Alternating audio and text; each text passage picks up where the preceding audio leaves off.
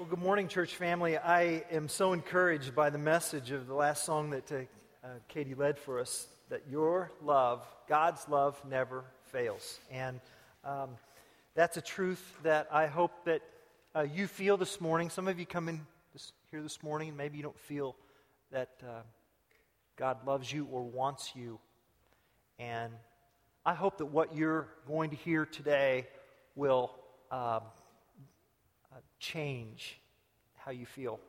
Um, I want us to look at a passage of Scripture this morning in the New Testament book of Ephesians. I'm going to be reading Ephesians chapter 1, verses 4 through 6. I have the verses uh, on the screen uh, behind me, and I also have them in uh, your uh, sermon outlines. Paul's letter to the Ephesians, chapter 1, verses 4 through 6.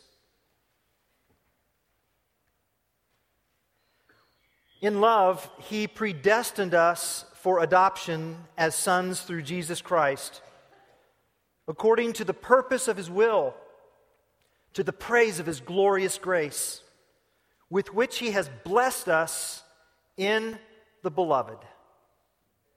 This is God's word. Once upon a time, a man was accused of a crime, and the evidence against this man was so overwhelming that the verdict was obvious, and it was that he was guilty. He was declared guilty, he was sentenced, and yet, in an act of grace, someone paid this criminal's uh, penalty. And the judge said, You're free, you can go.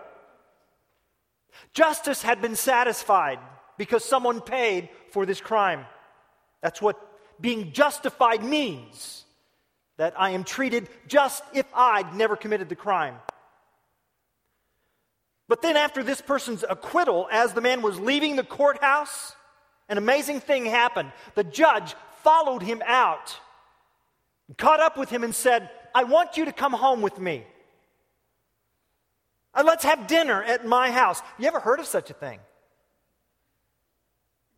Guy said, Well, okay. And then at the dinner table, the judge said, I want to adopt you as my son. I, I, would like for you to be a part of my family. I want to be your father. And I want all that I have to belong to you. What? You know, pinch me. Is this a dream? I mean, is this for real? And the answer is yes. It is for real. In fact, the once upon a time story that I just told is really the story of every Christian in this room. It's the story of how a convicted criminal became a son. It's the story of adoption. Today at Windsor Road, as we thank God for those in our church family who have been called as adoptive parents, and as we remember the importance of orphan care, it's appropriate that we uh, meditate and consider and enjoy the adoption that we have, our own spiritual adoption. Because if you're a Christian, you have been adopted into the family of God. And being adopted into God's family is the best, highest privilege that we can enjoy as believers. Amen. You see, adoption into God's family means that means that through Christ our creator judge becomes our heavenly father. Do you know what the Christian name for God is? Father. Father. And that's what I want us to consider and think about and feel and enjoy and live out here as a church community. You see, if you, wanna, if you want to determine how well someone understands Christianity, just find out how much that person makes about the thought of being God's child and having God as their father. If, if, if this thought does not prompt and control my worship my prayers, my relationships, my entire perspective and outlook on life, then I, I have yet to fully probe the depths of Christianity. And that's what I want us to do today. I want us to drill deeper by, by considering and learning and then living what it means to be adopted. And, and so that's the first question I want to answer this morning. I want us to talk about okay, what does it mean to be adopted into the family of God? That's question number one. Question number two is this How does that happen? How does it happen? How is it possible for my adoption to take place? And then the third question is okay, what difference does this make in my life? What does it mean for the rest of my life that I am adopted into God's family? So let's consider this first question. First, the what. What, what is adoption in the Bible? Well, let's consider the word itself adoption. Uh, the New Testament comes to us by way of the Greek language. And in the original Greek language, uh, the word adoption is a compound word. It comes from two words, meaning to put into place a son, to create a son. Adoption is the act or the process of creating a son. And so when, when God adopts us as his children, he willfully and purposefully initiates legal action to change our status. Adoption is what God does to transfer us out of one family and into his family. Now, uh, for the Apostle Paul, this is a powerful metaphor, and he primarily uses it in the uh, letters to the Ephesians, to the Galatians, and the Romans. This word adoption, the process of placing a son. And he uses this metaphor uh, to convey this really rich spiritual truth. You must understand, the Apostle Paul was a Roman citizen, and the Romans had a very thought through legal protocol for adoption. See, here's the deal. In the Roman Empire, adoptions typically occurred um, when the child was an adult. It, it, it would have been uh, rare to almost no chance at all for a child to be adopted as an, an infant. Because their reasons for adoptions were far different than our reasons. See, the Romans would adopt, adoptions would occur because a patriarch or an estate owner or someone from the patrician or upper class, they had no heir and no one to continue the family name or the family legacy. Uh, Julius Caesar adopted uh, Octavian, who later became Augustus Caesar. Uh, in, in fact, um, uh, Augustus uh, the, the adoption took place in Julius Caesar's will. So it was after Julius Caesar died that his will stipulate that Octavian would be long to his family, and then that's how he became emperor, you see. Uh, uh, and, and guess what? Uh, Augustus Caesar's successor, Tiberius, he was adopted too. That's adoption ensured the peaceful transfer of power. Transfer is about what adoption was in the Roman Empire. The adoptive father would select someone that he loved and cared for, and in the legal action of adoption, the adoptee was taken away or transferred out of their previous family situation and transferred into a new situation, a new relationship, a new family. And the person who was adopted all of their old debts immediately went away, wiped out, none, canceled. And his only obligation was to his new father. And the adopted son immediately became an heir and, and was at once as wealthy as his father. And he had the same status as natural born children. And thus, in turn, whatever liabilities existed in the son's life, well, these were immediately transferred to the Father.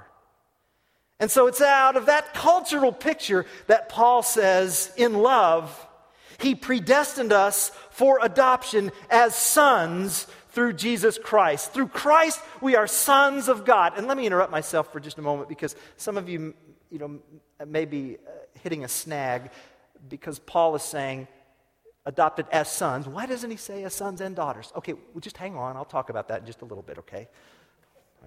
Work with me here. Paul says we were once children of wrath. Now we're children of God. Our debts have been wiped out. And now we have the riches of God's grace that He's lavished on us with all wisdom and understanding. In our adoption, we have a new father, we have a new family, we have a new future, and we have new responsibilities. And all that we have belongs to Him. Isn't that beautiful? You see, it's one thing to be declared innocent and righteous before a judge in a court of law, and it's quite another to be invited to family fellowship where we can say, Abba, Father. Don't you get the gospel? The gospel is not that God just pronounces us not guilty and then shoos us out of the courtroom saying, try not to get into too much trouble now from here on out, huh? No, no, no. God doesn't leave us destitute with no place to go. Rather, He adopts us into the warm security of His household. And that's why I say that our adoption is the best, highest privilege in our relationship with God. Adoption to place a son. Adoption, it's about a transfer from one family into God's family, always initiated by the adoptive father. The child never initiates it, it's the father who initiates this. And what follows is a journey of faith in the new family where we then learn to become the son that the father already says we are. Adoption. Our creator judge becomes our Heavenly Father? Well, that's question number one. Question number two how does this happen? Well, remember the big idea through Christ. Through Christ, God adopts us as His children through His only begotten Son, Jesus Christ. Think with me, uh, if you will, to the parable of the prodigal son, the parable of the lost son. A father had two sons. One of them took the inheritance, the younger son, squandered it. And when he came to his senses, he came home, he told his father, Father, let me just be your slave. I, am not worthy of becoming your son. And the father says, No, you're my son. Here's the robe. Here are the shoes. Here's the family ring. I will welcome you back as if you never left. Well, the elder son was furious about this, right? Dad, how can you do this? He squanders, he squanders the wealth. You're welcoming, you're welcoming back him at my expense. That's my robe. That's my ring. Those are my shoes. And the gospel is that God our Father adopts us through Jesus Christ. The Father says, Randy, I want you at my table. Randy, I want to adopt you. I want you in my family. And Jesus, the true elder brother, says, Dad, I'll pay for it. He can have my shoes. He can wear my robe. He can put on my ring. It's all right. Now, that's a brother. That's a brother. Someone said, God is our Father because Jesus is our brother. Jesus was brothering me so that God could father me.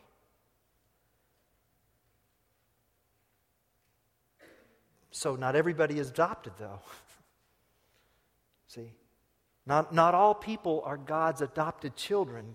God, God is the creator of all, and He is only the Father of those who believe in Jesus. Our adoption is through Jesus Christ.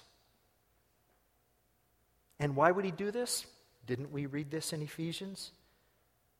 In love, verse 4 says. In love. You see, when, when God moved to adopt us through Christ, it wasn't because we were precious looking orphans.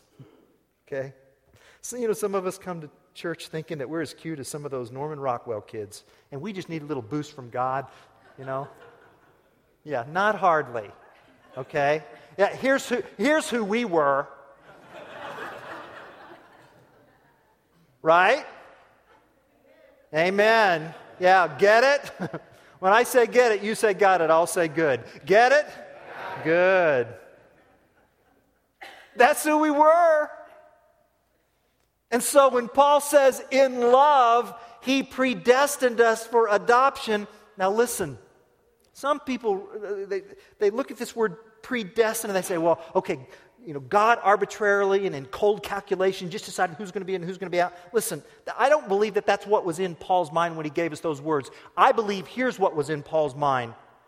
What was in Paul's mind was we weren't adorable. We weren't attractive.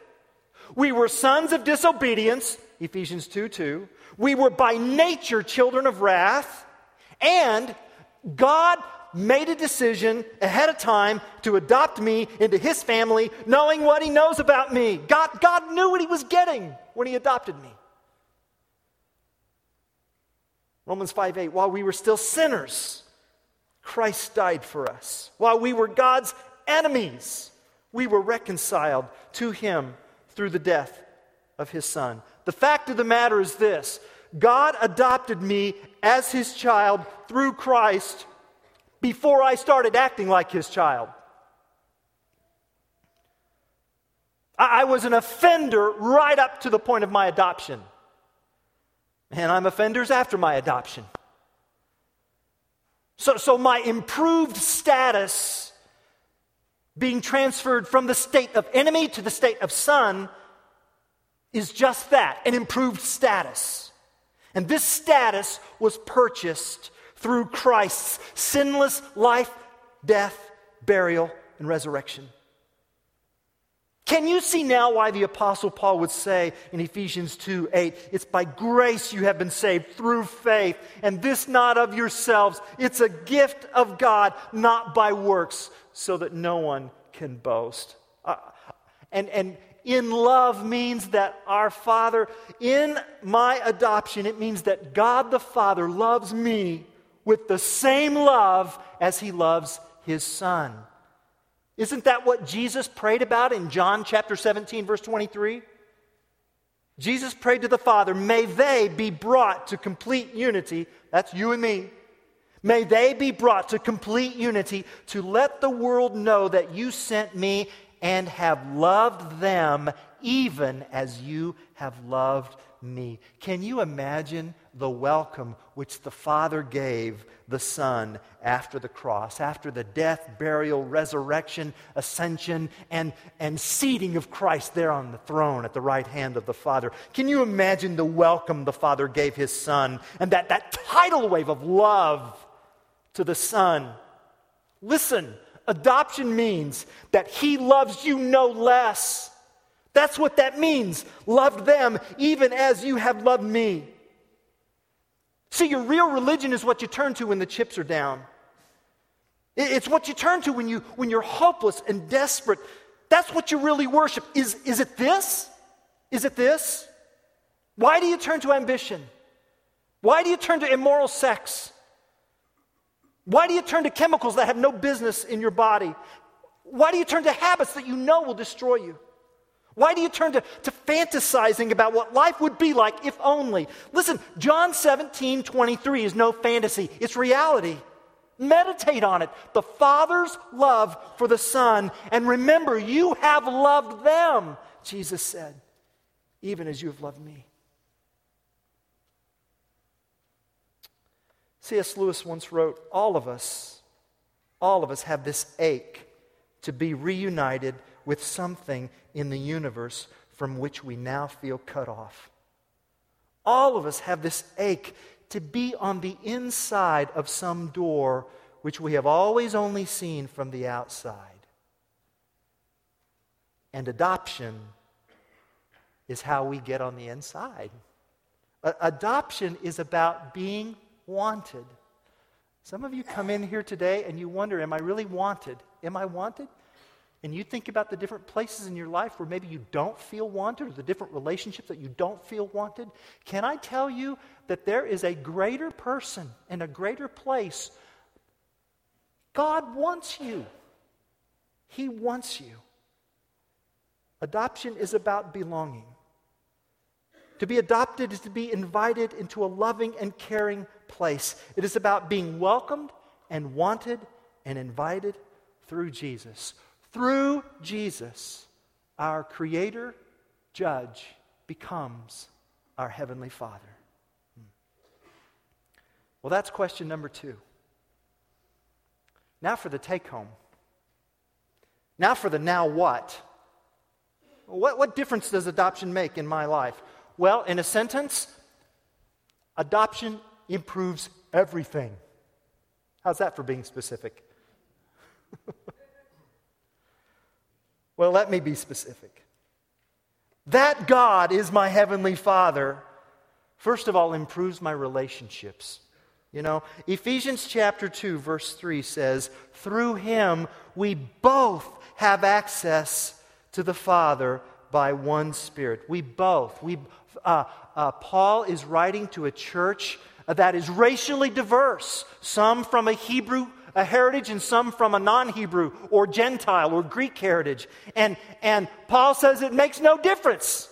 Through him, we both have access to the Father by one Spirit. And why? Because all of us know where we came from. We don't try to pretend that we're better than we really are. We all know what God did for us. We do. And when we get that as a church family, that, that projects a powerful message to the world. Uh, this past week, Sarah and I had a guest in our home who is from the country of Turkey.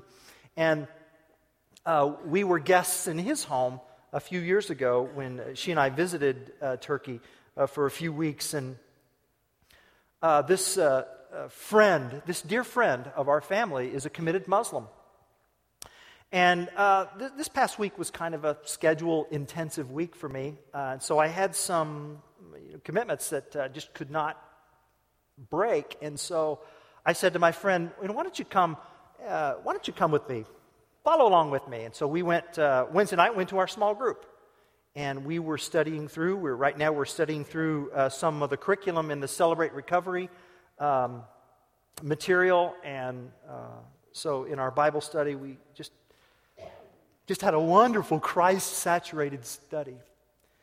And then uh, Friday morning, uh, I took my friend to the Pinnacle Forum uh, ministry, and it's a ministry that I'm privileged to be a part of. And um, at this particular coffee uh, Friday morning, uh, two members from our church family, a husband and a wife, Steve and Donna, um, uh, were uh, giving their testimony about how God has delivered them. Uh, they have spoken at Celebrate Recovery and um, and they were very transparent about their hurts and habits and hangups.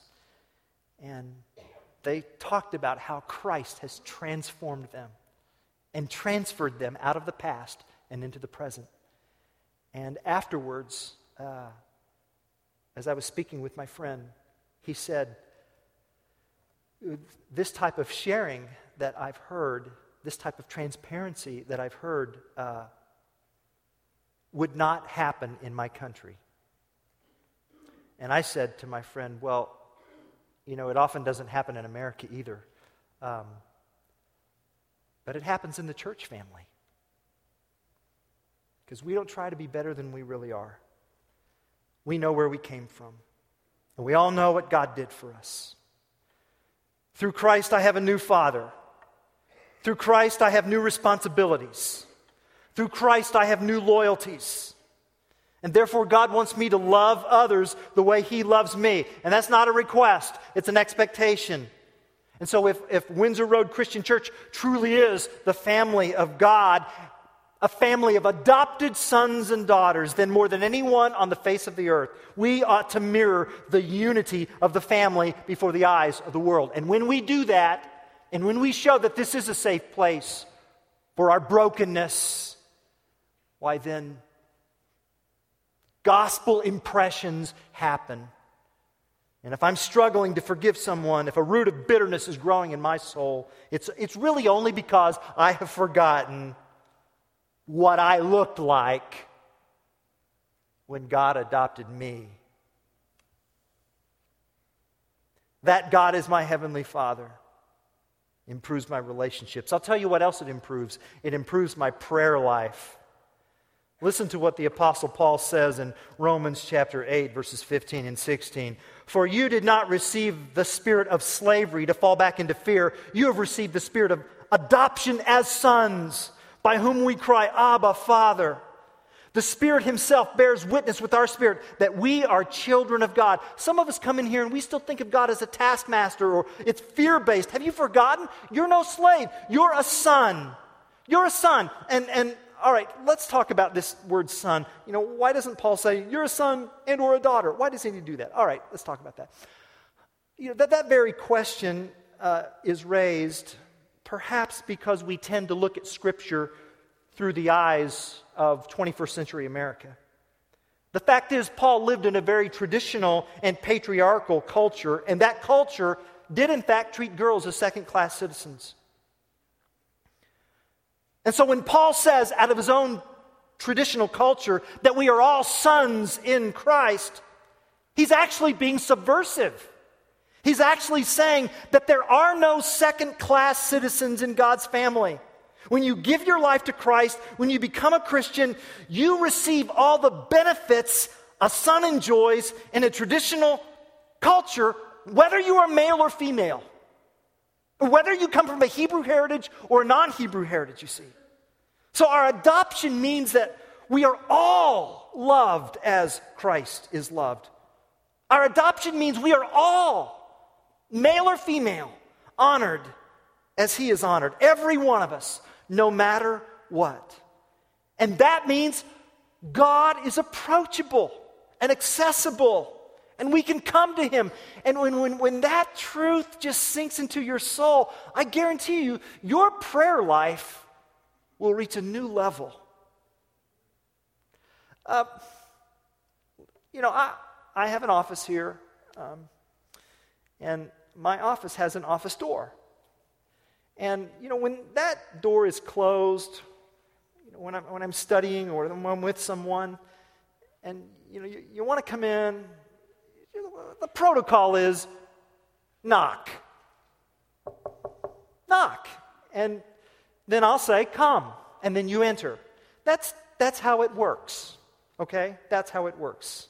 That's how it works with everybody. Except my beautiful wife.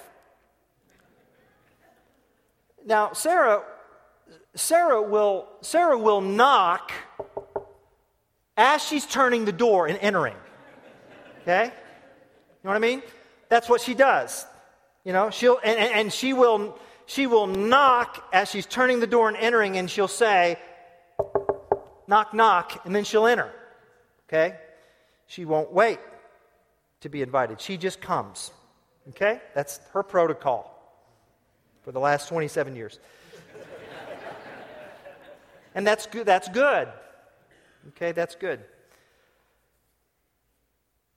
There are, in addition to that, there are, there are two other people on the face of this earth, two other people on the face of this earth, uh, of seven billion people now, um, who never knock when they enter my office door, ever. I don't, never, they've never knocked. My two sons, Ben and Brandon, they never, they never knock. Even now, they don't, they don't ever knock. They, they just come. They don't even come, they barge. You know? And that's how I want it. That's how I want it. Because they're my sons. You know? And now we get to do that with our Heavenly Father. You never have to knock. I, I love this picture of President Kennedy. Isn't that great? Huh? That's it. That's the you'd never see the Secretary of Defense there at the bottom of that desk, would you? Huh? He may be the, you know what? He may be president to everybody else in America, but that's my dad. See? That's dad. And Romans 8 17 says, And if we're children, then we're heirs, heirs of God and fellow heirs with Christ. Don't you get it? The Father treats the adopted sons the same as the natural son. We can say, Abba, Father. Do you pray like that? Why not? That God is my heavenly Father improves my relationships, improves my prayer life, and then it improves my outlook on suffering. Romans 8:17 continues, we suffer with him in order that we may also be glorified with him. God's goal for my life as his adopted son is not my personal happiness. It's not. God's goal for my life as his adopted son is that I may be glorified with Christ. And so, if there are troubles or struggles or suffering, it's not because he is punishing me, because he's already punished the elder brother. So it must be for another reason. And it's this My loving Heavenly Father is trying to make me like my elder brother. You know, when I was in fifth grade, um, I had mononucleosis. And I guess it was severe. I was uh, in the hospital for two straight weeks. I had blood tests every day. And then after I got out of the hospital, I uh, was out of school for three and a half months. It was almost like a two summer breaks stacked up to one another. You know, I didn't think it was that bad at all, but. Uh, but, but then uh, Halloween came. I'm in fifth grade.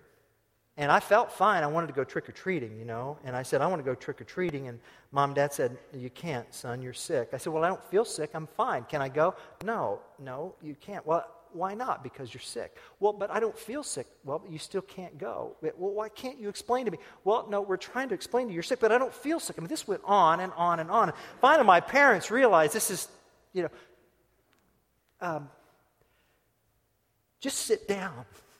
Okay. Now, see, all the time I was complaining, I still knew that I was a fifth grader. I still knew that I was a child. Aren't we like that?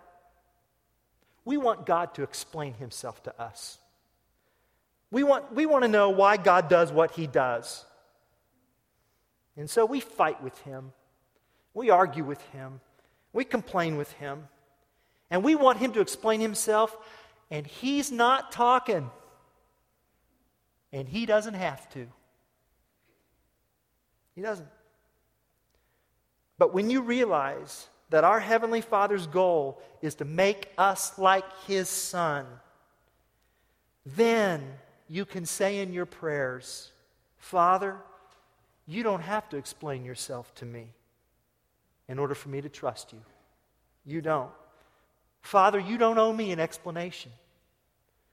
And I don't have to have 100% of what I want 100% of the time because, after all, I am a child and you don't mean me any ill. You want me to be like Jesus. And if you will just get that, to know that, church family, is the foundation for all that we've learned. And if you will know that His love for you is unconquerable, then you won't be a person of fear. And you won't be someone who can't handle suffering. Here's what you will know you will be able to say with Thomas Brooks I am His by purchase and I am His by conquest, and I am His by donation, and I, and I am His by election. I am His by covenant, and I am His by adoption. I am entirely His. I am extremely His. I am universally His. I am eternally His. Once I was a slave, now I'm a son. Once I was dead, now I'm alive. Once I was darkness, now I am light in the Lord. Once I was a child of wrath, an heir of hell but now I'm an heir of heaven. Once I was Satan's servant, but now I am God's freeman. Once I was under the spirit of bondage, but now I'm under the spirit of adoption. And it's an adoption that seals up to me the remission of my sins, the justification of my person, and the salvation of my soul. I am His. Through Christ, our Creator Judge becomes our Heavenly Father. Can you say this? Can you? Are you a child of God? And can you see that it's only because of the elder brother that we can be in the family of the Father? How many of us know that we're in the family, but we're not living it out? I want to leave you with a verse here. Here's what we're going to do I'm going to leave you with this verse, and it's a verse that I want you to do business with God on. And I'm going to I'm going to cite the verse that's going to be up on the screen, and then I'm going to pray, and then Katie's going to sing. And it's a verse I want us to meditate on to prepare us for communion. And uh, it's 1 John chapter 3, verse 1. See what kind of love the Father has given to us that we should be called children of God, and so we are. See. It's a command, church. It's not an elective. Obey it. See the Father's love that He's given to us, that we should be called children of God. And that's what we are through Jesus Christ. Amen.